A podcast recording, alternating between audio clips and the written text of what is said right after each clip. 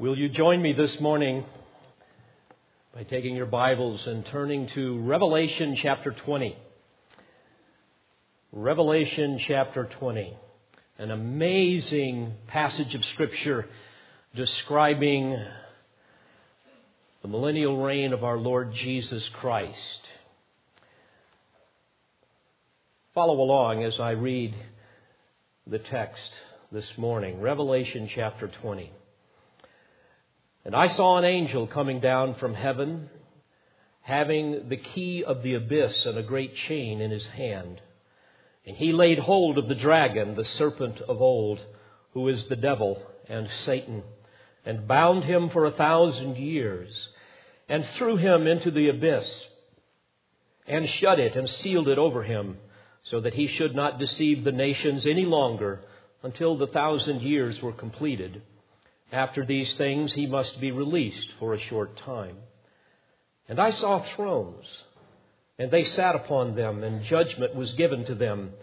And I saw the souls of those who had been beheaded because of the testimony of Jesus and because of the Word of God, and those who had not worshipped the beast or his image, and had not received the mark upon their forehead and upon their hand. And they came to life and reigned with Christ for a thousand years. The rest of the dead did not come to life until the thousand years were completed. This is the first resurrection. Blessed and holy is the one who has a part in the first resurrection. Over these, the second death has no power, but they will be priests of God and of Christ and will reign with him for a thousand years. And when the thousand years are completed, Satan will be released from his prison and will come out to deceive the nations which are in the four corners of the earth, Gog and Magog, to gather them together for the war. The number of them is like the sand of the seashore. And they came up on the broad plain of the earth and surrounded the camp of the saints and the beloved city, and fire came down from heaven and devoured them. And the devil who deceived them was thrown into the lake of fire and brimstone, where the beast and the false prophet are also, and they will be tormented day and night forever and ever. And I saw a great white throne, and him who sat upon it, from whose presence earth and heaven fled away, and no place was found for them. And I saw the dead, the great and the small, standing before the throne and books were opened. And another book was opened, which is the book of life. And the dead were judged from the things which were written in the books according to their deeds. And the sea gave up the dead which were in it, and death and Hades gave up the dead which were in them, and they were judged, every one of them, according to their deeds. And death and Hades were thrown into the lake of fire. This is the second death, the lake of fire. And if anyone's name was not found written in the book of life, he was thrown into the lake of fire.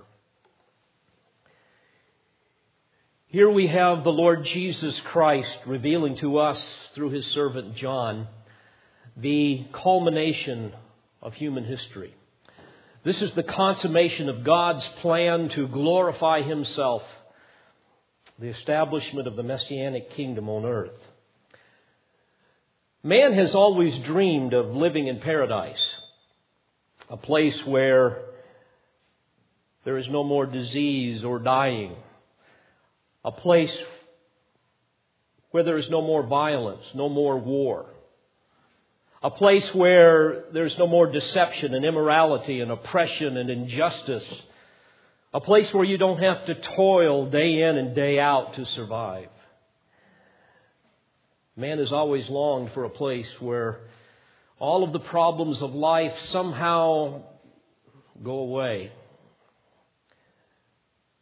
Every culture has had a utopian dream, a longing, frankly, that makes man very, a very easy target for politicians who will promise them all of these types of things. But isn't it interesting? It never comes. It never comes. Despite all of the advances in healthcare, in medicine, in technology, science, philosophy, and education, all the things we despise seem to still plague us. But here in Revelation 20, we have a summary description of a utopia on earth, one that's brought on by God, not by man. We know, as we've studied in the book of Revelation, that following seven years of cataclysmic judgments upon the earth and the utter destruction and reconfiguration of the earth, we know that what was lost in the Garden of Eden is suddenly going to be regained for a thousand years. And then at the end of this messianic age, God will utterly destroy both the heaven and the earth, and He will create a new heaven and a new earth one that has never been nor ever will be polluted with sin. As we studied before, the millennial kingdom will be a world ruled by the Messiah, the Lord Jesus Christ, a world dominated by truth and holiness and righteousness and justice. A day when, according to Daniel 2:44, the God of heaven will set up a kingdom which will never be destroyed. And that kingdom will not be left for another people. It will crush and put an end to all these kingdoms, but it will itself endure forever. Again, imagine a world that will be transformed spiritually, socially, morally, politically, in every way you can imagine. Even the geologic structure of the earth will be radically altered. The climate will be different. The animal kingdom will be vastly different. Religious life will be different. All will be radically altered and maintained by the rule of God. Imagine a day when the effects of sin on society cease to exist and the environment is finally reclaimed, when social injustices are reversed, when Israel will be finally restored as the witness nation that Jehovah God intended them to be a kingdom of priests and a holy nation, according to Exodus 19:6. Imagine when Jerusalem will finally be the place where the Lord Jesus dwells, where the covenant God of Israel will reign as the mediatorial king as Zechariah 8 and verse 3 says, Thus saith the Lord, I am returned unto Zion and will dwell in the midst of Jerusalem. And imagine a day when God Himself erects a magnificent temple beyond anything that we could ever comprehend. A place where He will dwell and where we will come to worship. The prophet Zechariah tells us in chapter 14 and verse 9 about that day. There we read, And the Lord will be king over all the earth. In that day, the Lord will be the only one, and his name the only one. Now, the kingdom of God was also described in the New Testament as well, and it was promised in stages. We learn, for example, in Luke's gospel that a new institution, the church, would temporarily replace Israel until the times of the Gentiles be fulfilled. Luke 21 24. And in answer to the disciples' question in Acts 1 6, when they said, Lord, will you at this time restore the kingdom of Israel? You will recall that he replied that it was not for them to know times or epochs which the Father has fixed by his own authority in verse 7 though he did not answer their question, he used the terms chronos for times and kairos for epochs or seasons, which seems to indicate that there's going to be two periods, not one. But then, as he departed, the angel gives us a clue about how he will return. You will recall in verse 11, angel says that he will come in the same way you saw him go into heaven. Obviously, this is a reference to the time when the restoration takes place. And Luke reveals to us in his gospel and in Acts that the kingdom is going to come in stages, that it's both here already, but not yet fully. The kingdom was already here in a spiritual sense, in that when Christ came, we see God rebuilding the house of David through his greater son, the raised and reigning Jesus. In Christ's first advent, the Abrahamic and the Davidic and the new covenants all received an initial, a, a partial fulfillment. But obviously, there was much more to come.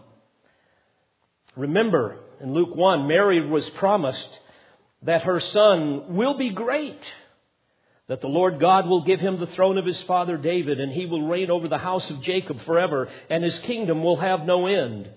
Well, when Jesus came, certainly the king was there, but not fully the kingdom. And in Luke 1, the Holy Spirit spoke through Zacharias and promised that the Lord God of Israel would, according to verse 72, show mercy toward our fathers and to remember his holy covenant, the oath which he swore to Abraham our father, to grant us that we, being delivered from the hand of our enemies, might serve him without fear in holiness and righteousness before him all our days. That didn't happen, did it? Not yet. And in Acts 2, verses 30 through 36, Luke tells us that Jesus currently, right now, sits at the right hand of God and, and he is sitting on the throne of David. The idea is he's, he's there in that sense already. But he also adds that he will rule over the house of Israel and make his enemies a footstool for his feet. It's not happened yet, has it? So, in a sense, he was there already in, as the king in the kingdom, but yet not yet fully. We see this as well in Jesus' promise that he would not celebrate a Passover feast with his apostles again until all of the kingdom promises were fulfilled. Luke tells us that in Luke 22, verses 16 and 19. In fact, in Matthew 26, 29, we read, But I say to you, I will not drink of this fruit of the vine from now on until that day when I drink it new with you in my Father's kingdom. So, it's not fully here, not yet. Moreover, the kingdom had not yet come in its fullness because the apostles were not yet sitting on thrones judging the 12 tribes of Israel, as promised in verse 30. So there's more to come, is the idea. Indeed, we see the already but not yet promise of the Messianic kingdom even in the New Testament. In fact, in the New Testament, the kingdom is referred to by other names. For example, in Matthew 19, verse 28, Jesus called it the regeneration when the Son of Man will sit on his glorious throne. And in Acts 3, 18 or 19, Paul, I should say Peter, called it the times of refreshing that will come from the presence of the Lord. And then in verse 21, he described it as the period of restoration of all things about which God spoke by the mouth of his holy prophets from ancient time. And in Ephesians chapter 1 verse 10, Paul described it as an administration, literally a dispensation, suitable to the fullness of the times. That is, the summing up of all things in Christ, things in the heavens and things upon the earth. And now, here in Revelation 20, the Lord gives us a summary description of this promised earthly kingdom, which has been described in great detail all through the Old Testament. Now, please know that you must have an understanding of the kingdom in order to understand Bible prophecy. It's for this reason that I have labored intensely for the last three years with our men on Tuesday nights in SIT to help them understand these glorious truths. We carefully examined Barry Horner's landmark work, Future Israel, Why Christian Anti-Judaism Must Be Challenged, where he exposes the historical roots and the exegetical fallacies of Augustinian eschatology. sometimes known as supersessionism or amillennialism or replacement theology. A new work that is frankly shaking the foundations of those who hold those views. And for almost two years now, we've been examining Alva J. McClain's great work, The Greatness of the Kingdom, an inductive study of the kingdom of God, a work that every serious student of Scripture must read.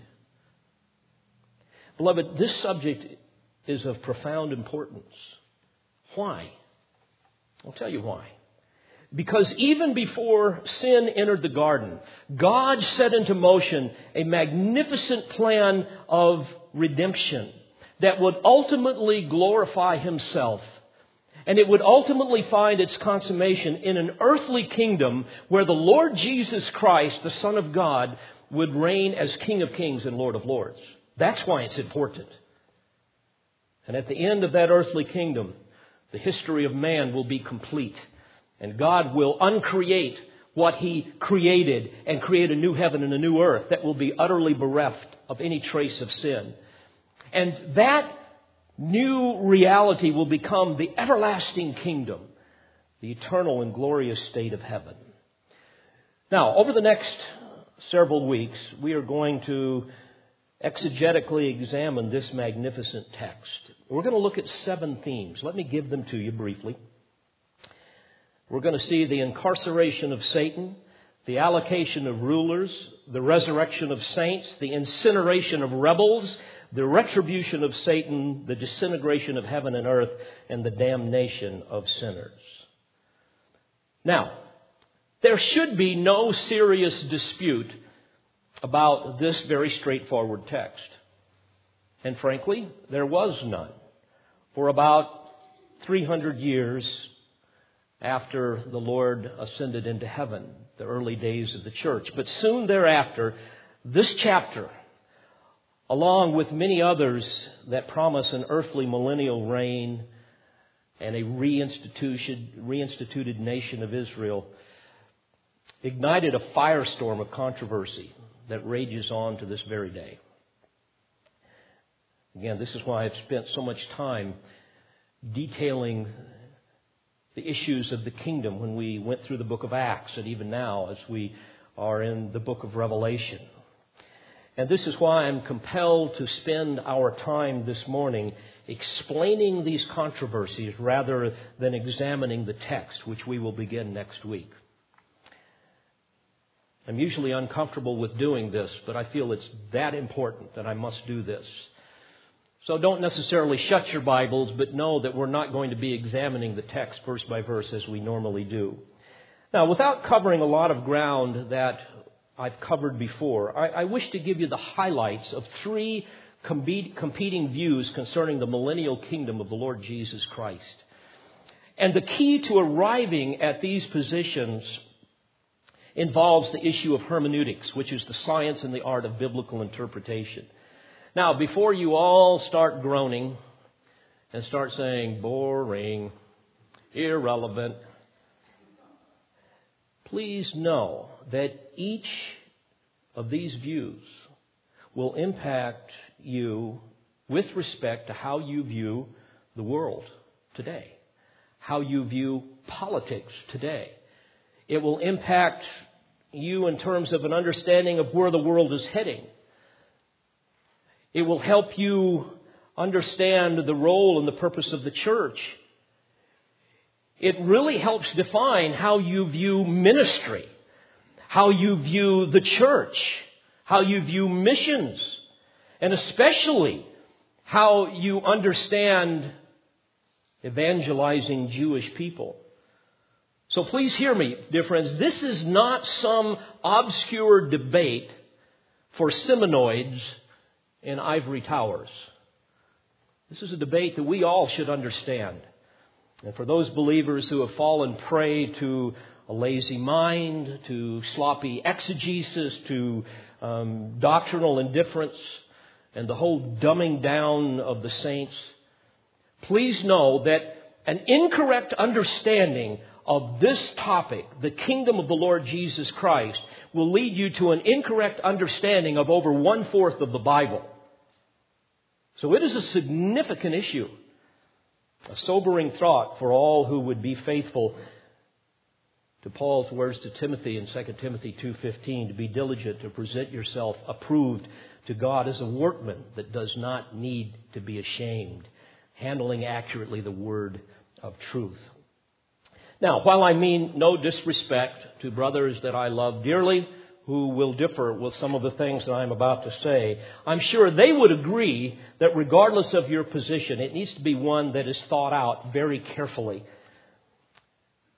So that's what I will intend to do. And especially for those of us who teach the Word of God, we have a stricter judgment. So it's very, very important that we understand what Scripture teaches on this very important issue. Now, the three positions regarding the millennial kingdom. And I'm going to begin with a concept with which all positions will agree. And that is, if you interpret the Bible consistently with a literal interpretation, taking into consideration all of the grammatical, historical, contextual, chronological aspects of the text, taking Scripture at face value, interpreting passages according to the normal meaning of language, you will end up a premillennialist. Premillennialist simply means that Christ is going to come before the millennial kingdom. That he, in fact, is going to inaugurate the kingdom. Now, if you don't agree with that statement, and you feel more comfortable with a spiritualizing method of Bible interpretation where you allegorize the prophetic words, then you are going to end up with one of two views, and there's many variations of them, and that will be either a postmillennialist or an amillennialist. The postmillennialist simply says that Christ is going to come at the end of the kingdom, and we're going to understand more of what they believe in a moment. That frankly, things are going to get better and better until we hand the kingdom over to Christ, or you're going to be an amillennialist, ah meaning no, meaning that there really is no millennial kingdom. It's all figurative, and we're living in the kingdom now. Obviously, these two views do not share the same system of hermeneutics that I do, and I hope you do. They would, for example, disregard the chronology of Revelation. I believe that in Revelation 1:19 the Lord himself has outlined his revelation for us. He speaks of the things which you have seen. That's chapter 1, a vision of the glorified Christ. And secondly, he speaks of the things which are. That's chapters 2 and 3. The letters that were written to the prominent churches that are representative of churches down through history. And then he speaks thirdly of the things which will take place after these things. In other words, after the church has been translated into heaven at the rapture. And that's chapters 4 through 22. All of the rest of the text. There's a chronology there. For example, from chapter 6 through 19, you have the seven seal judgments the seven trumpet judgments, then the seven bowl judgments. You have the details regarding the rise and fall of the Antichrist and the false prophet, details regarding the protection and the redemption of Israel. You have then finally in chapter 19 the second coming of the Lord Jesus Christ. He comes in all of his glory. He seizes the Antichrist and the false prophet. There's the slaughter of the enemies of Israel at Armageddon. And then we come to where we're at here, chapter 20, when he establishes his earthly kingdom. He binds Satan for a thousand years, releases him at the very end. Satan leads one final rebellion, and then God sends fire from heaven and incinerates them. He throws Satan into the lake of fire forever and judges all of the lost at the great white throne judgment. Then you have chapter 21, which is the descent of the New Jerusalem, and chapter 22, which is the delights of the New Jerusalem and the eternal state. And then it concludes with an epilogue of comfort. There's a chronology there. It's not just one big allegory. So a premillennialist would argue that the chronology of Revelation is crucial in an understanding of the arrival and nature of the kingdom. And he would also take into consideration the chronology of the Olivet Discourse in Matthew 24 and 25, the chronologies that we see in the Old Testament, for example, Daniel's um, 70 weeks of judgment and so forth. And if you look at all of these things, you see that ultimately things are going to get worse. Christ is going to come establish the kingdom. That's premillennialism. Also, a premillennialist, using a literal hermeneutic, would interpret the phrase that we have here in Revelation 20, a thousand years, as guess what? A thousand years. Why would you want to interpret it any other way? Whereas our other dear brothers would interpret it as just a long period of time. Who knows what the time would be? And you might ask, well, why couldn't you interpret it that way? Well, the answer is because there's no contextual reason to do so. In fact, every other number in Revelation is literal, with the exception of two that are symbolic, which is the, the seven spirits in chapter 1, verse 4, descriptive of the sevenfold work of the Holy Spirit, as well as the, uh, the number 666, the mark of the beast, in chapter 13, verse 18.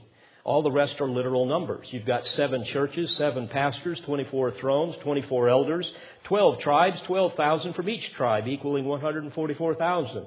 You got seven stars, seven golden lampstands, five months, one third of mankind, two witnesses, 42 months, 1260 days, three demons, seven kings, five have fallen, a crown of 12 stars on Israel, 12 gates, 12 angels, 12 apostles of the Lamb. The New Jerusalem has 12 foundations. It's described as 1,500 miles in length and width and height, and its wall is 72 yards. And the text tells us in chapter 21, verse 17, according to human measurements, which are also angelic measurements. Now, how do you get anything figurative out of any of that? If everything else is literal, why would we come to 1,000 and say, well, you know, that, that doesn't really mean 1,000 years like it says? That's the point. So in chapter 20, when the Lord repeatedly described the events of his kingdom with the phrase, a thousand years, we would interpret that literally. And you might ask, well, why would anybody interpret it differently?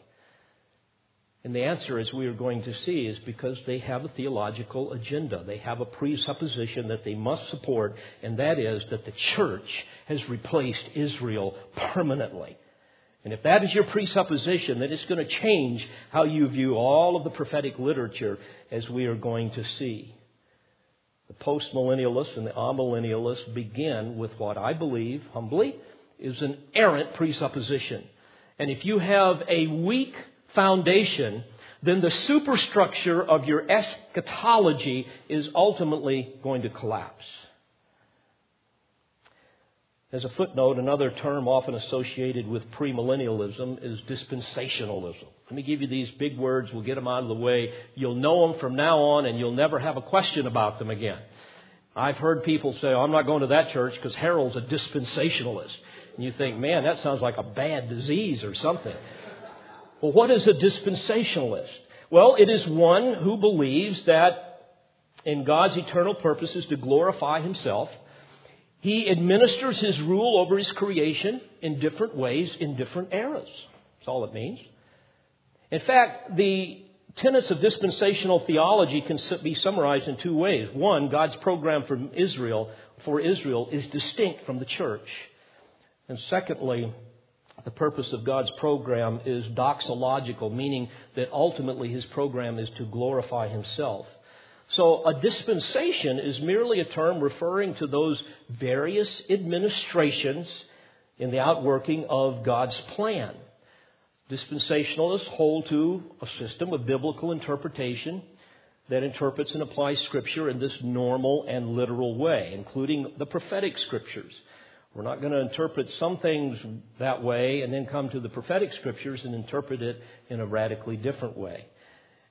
And certainly that interpretation will take into account the, the differing ways that God rules in a given era, and therefore it will perceive a distinction between God's program for Israel and the way that He deals with the church. Now, I might add, although His plan of redemption never changes, salvation is always by grace through faith, we see that the way He administers His plan is going to vary from dispensation to dispensation. For example, God's unique focus um, was on Israel during the dispensation of the Old Testament, while the church, consisting now of both Jews as well as Gentiles, has been his focus uh, since their rejection of Jesus, especially beginning at Pentecost. And ultimately, God's focus is once again going to return to Israel during the millennial reign of Christ on earth. And the prophetic literature is filled with the pivotal role that Israel will play during this time. Quoting John MacArthur, he says, quote, dispensationalism teaches that all God's remaining covenant promises to Israel will be literally fulfilled, including the promises of earthly blessings and an earthly messianic kingdom. God promised Israel, for example, that they would possess the promised land forever, Genesis 13, 14 through 17, and Exodus 32, 13. Scripture declares that Messiah will rule over the kingdoms of the earth from Jerusalem, Zechariah 14, 9 through 11. Old Testament prophecy says that all Israel will one day be restored to the promised land. Amos 9, 14 through 15. That the temple will be rebuilt, Ezekiel 37, 26 through 28. And the people of Israel will be redeemed, Jeremiah 23, 6 and Romans 11, 26 through 27. He finally concludes, dispensationalists believe all those promised blessings will come to pass as literally as did the promised curses. End quote. So that gives you an idea of premillennialism and dispensationalism that pretty much go hand in hand. Now, what about postmillennialism? Again, this is the idea that Christ is going to come after some kind of a kingdom. Let me give you a little understanding of this. Again, they would teach that the church brings in the kingdom through the preaching of the gospel and through political reform. That the world is going to get better and better until eventually it's going to be Christianized. And then Christ is going to return after a long period of righteousness, righteousness upon the earth, the quote, thousand years. And they believe that there will be an earthly kingdom, but Christ is going to rule over it from heaven. You know, this was popularized in the 19th century when the world was not at war. It's a very optimistic view. It's optimistic about the future impact of, of the church and, and on the culture. And as you might imagine, it has waned significantly um, since that time, but it also takes on other forms. In fact, this is the driving force behind what's called theonomy. Theonomy just means God's law. And that's a position that argues that more, the moral laws of the Old Testament are still binding on Christians today. It goes by other names like Christian Reconstructionism, dominion theology. You see this a lot in the whole ecumenical movement, where the church is trying to ultimately come together and control government on the earth before Christ will return and, and, and so that we can give the kingdom to Him. Postmillennialism dominates the Pentecostal and the charismatic movements. Um, you will hear them talk a lot about how that we've got to take back um, the dominion from Satan over the world. And so they have all these deliverance ministries and, and they're binding Satan in people and in nations and in, and in regions. You see this in the Word of Faith movement, the Latter day Rain movement, Pat Robertson, big proponent of this type of thing. In fact, most of the leaders in the Promise Keepers fad held this position. And it is also the driving force behind the Christian right, most of the Christian right political movement today. James Dobson's focus on the family, uh, Pat Robertson's Christian Coalition, and the, what's it called, the Christian Broadcasting Network, those types of things. In fact, postmillennialism is becoming increasingly influential in the homeschooling movement and in the classical education movements. Christian Reconstructionists and theonomists uh, love to push, for example, uh, their textbook called The Institutes of Biblical Law by Rousas John Rushdoony, who is considered to be the founder of the modern homeschooling movement.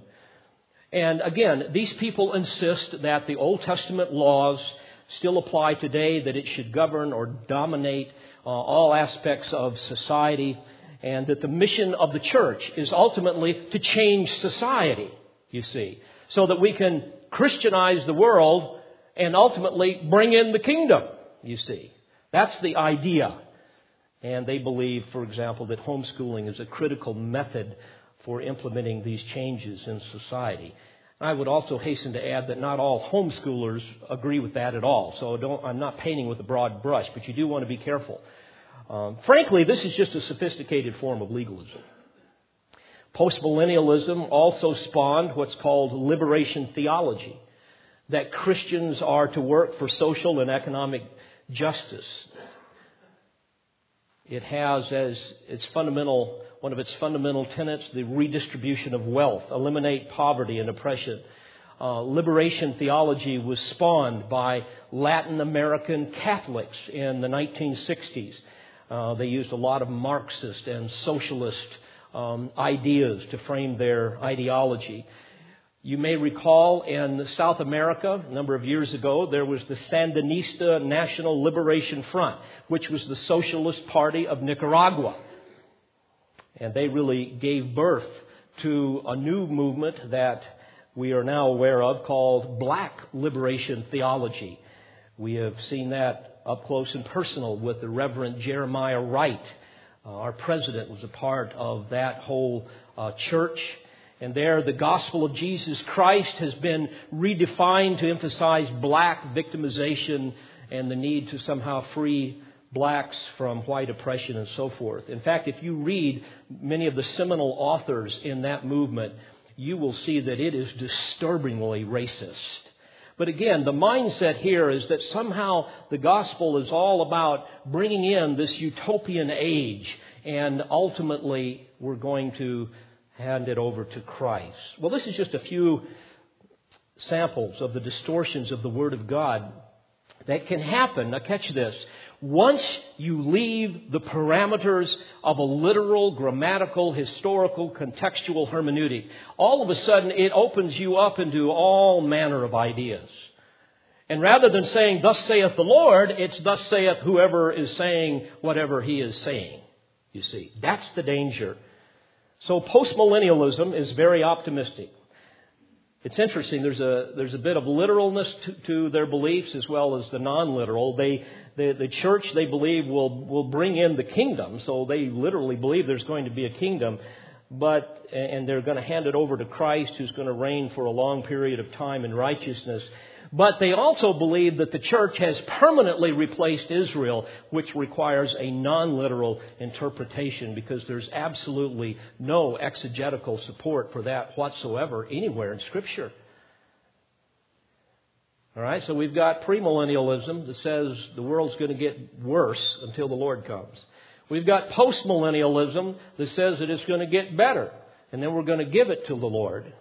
And then you've got amillennialism, which is basically there is no millennial kingdom, that we're in the kingdom of God now, that, um, that, is a spiritual cre- uh, kingdom, that the reign of Christ um, is occurring right now, that it's figurative. Christ has already come, they would say. He's reigning in a spiritual sense. There's no literal thousand year reign in Revelation 20.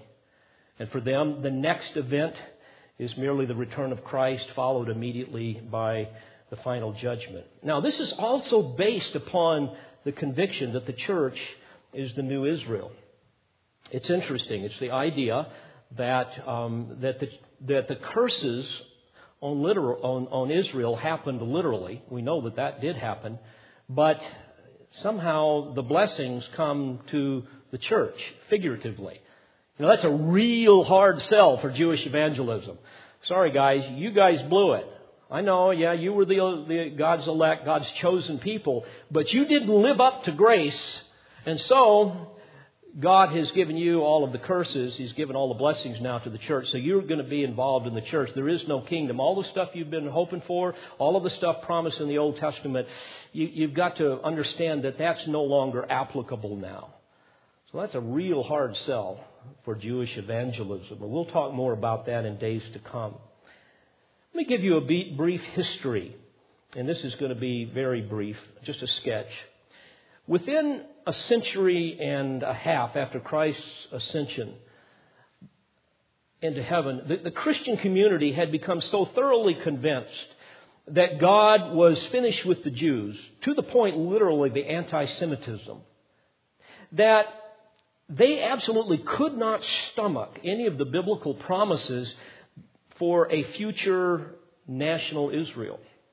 And so, as you read the history of the early church, you begin to see that they readily adopted the Greek philosophies of spiritualizing the, uh, the, the, Word of God introduced by, by Philo and Origen.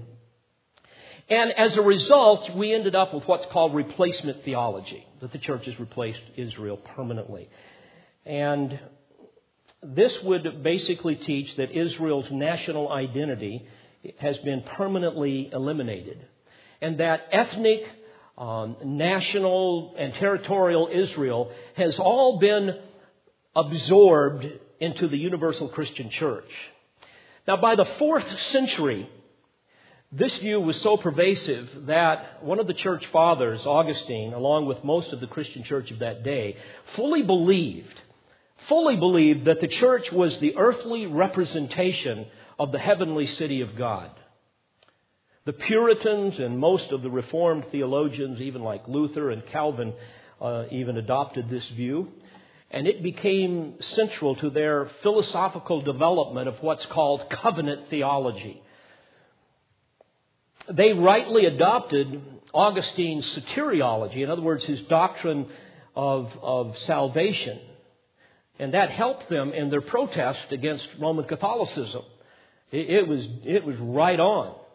But they also adopted Augustine's errant eschatology, which is essentially Roman Catholic eschatology, along with some of the ecclesiology that's errant, I believe, um, that's been a part of the Roman Catholic Church, and now you see much of that even in Reformed churches today.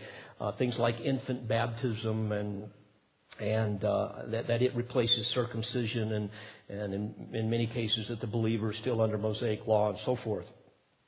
Now remember, during that, those early days of, of, of Augustine and so forth, it, it, was the Dark Ages, and the church was, was, was still struggling to free itself from the heretical grips of Roman Catholic soteriology, or their doctrine of salvation, which is basically a doctrine of, of not grace alone by faith alone, or faith alone by grace alone, whichever way you want to describe it. It's grace plus works, faith plus works. So they were struggling to get out of that. But their understanding of eschatology had not yet been fully developed. And frankly, it hasn't been until probably the last couple of centuries.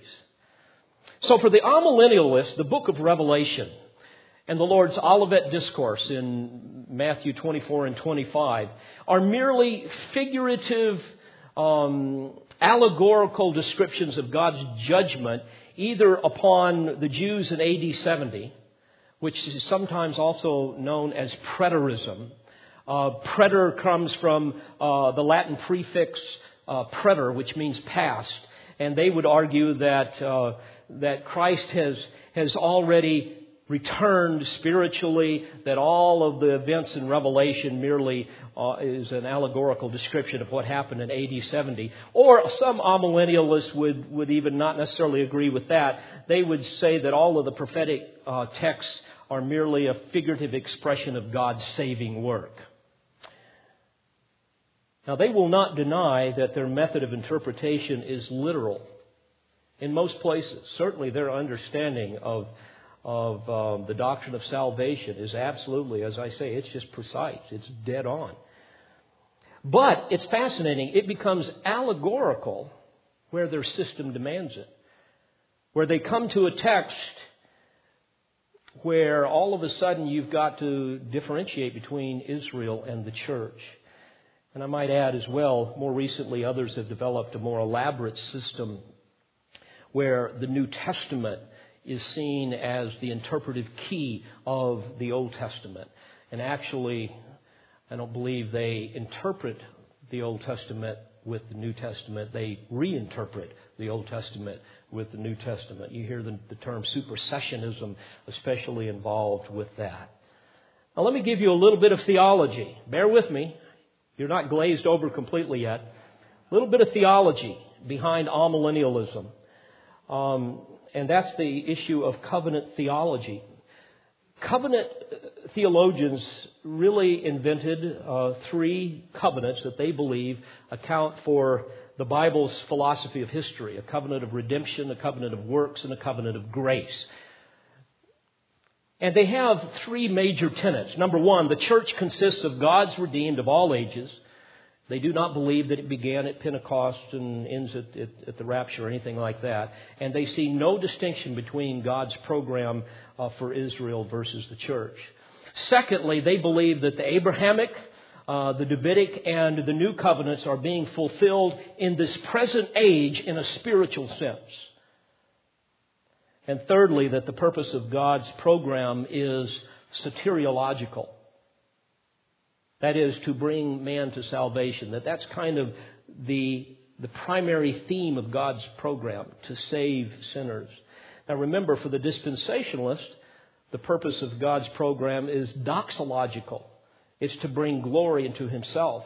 The fact that he saves sinners is something secondary, I believe. And the question arises what really lies at the heart of God's purposes in creating man and ordering human history? What's really at the heart of all of that? That is, is human sacred history what the theologians would call anthropocentric, or is it theocentric? Is it all about the salvation of man or about the glory of God? My friend Doug Bookman says this, and I quote Although covenant theology has historically emphasized and celebrated the centrality of God's glory in human history, there is intrinsic to that system an anthropocentric focus, the redemption of men, that tends to be given an inappropriate measure of emphasis. He goes on to add the dynamic of a crowning and culminating kingdom on earth in which every knee bows and every tongue confesses that Jesus is Lord to the glory of God, Philippians 2 6. A concept profoundly central to Scripture is entirely abandoned in favor of the notion that God's glory is thus displayed only in a world to come. At this very strategic point, Bookman argues that amillennialism's vision of God's purpose in history is significantly deficient as to its doxological dynamic. End quote. So, if one holds to the philosophy of covenantal theology, he is going to, like the postmillennialists, spiritualize the prophetic scriptures to avoid any distinction between God's dealings with Israel versus the church. So, you ask yourself the question Do you believe the world is getting better? If so, you better work really hard. We better get a whole lot more Republicans. Matter of fact, I don't even know if the Republicans can do it now. You know, you've got to do a lot to somehow get the world to get better because we see it going rapidly in a free fall in the other direction. Or do you believe that we're living in the kingdom now? That all of those promises in the Old Testament in particular were things that, that really God didn't mean? That they're just figurative expressions of blessings for the saints? Or do you believe that the world is getting worse, awaiting the King? Beloved, my understanding of Scripture is that God's purpose in creation and in history is first and foremost to glorify Himself. And while this includes the redemption of man, I believe that his crowning glory will ultimately be manifested when he returns as King of Kings and Lord of Lords and establishes on earth his glorious kingdom in fulfillment of his covenants to his rebellious yet chosen people, the people of Israel. Jeremiah tells us in chapter 23 verse 5, Behold, the days are coming, declares the Lord, when I shall raise up for David a righteous branch, and he will reign as king and act wisely and do justice and righteousness in the land. In his days, Judah will be saved and Israel will dwell securely, and his name by which he will be called. And this is his name which he will be called the Lord our righteousness. Beloved, this concept here is at the very heart of Jesus' revelation to us regarding his messianic kingdom in Revelation 20. And that's why in the days to come we're going to look at the incarceration of Satan, the allocation of rulers, the resurrection of saints, the incineration of rebels, the retribution of Satan, the disintegration of heaven and earth, and the damnation of sinners. I cannot imagine a more magnificent display of God's glory than this. Oh, what a triumphant hope we have in Christ. Triumphant King, your glory bring and don the victor's crown. Magnify your glorious name and cast your rivals down. With sovereign might, in world's full sight, complete your holy rout and raise your royal scepter high that every knee may bow. Your kingdom come, your will be done on earth as now in heaven. Exalted sit upon your throne that praise to you be given. For triumph great our hearts doth ache. O David's house restore. Messiah come to judge and save with passion we implore. Let's pray together. Father, thank you for these eternal truths and the hope that is ours in Christ Jesus. Lord, may some of these difficult theological concepts somehow become very simple in our minds, knowing that the simplicity comes from looking at the Word of God and interpreting it according to the normal meaning of language Lord, we thank you for the clarity of your word. And we thank you, Lord, that you have given us a hope that cannot be shaken even by all of the smoke and mirrors and deceptions that are out there today. Lord, finally, I pray for the lost as always. Oh God, would that you convict them of their sin. Would you cause them to see that unless they repent and confess you as Savior and Lord, they will perish. Lord, may we be instruments of righteousness to that end. Come quickly, Lord Jesus, we pray. In your name, amen. We pray you've been edified by this presentation. You've been listening to Pastor, Bible teacher, and author David Harrell. For more information or to order additional tapes or CDs of Pastor Harrell's messages, please visit olivetreeresources.org.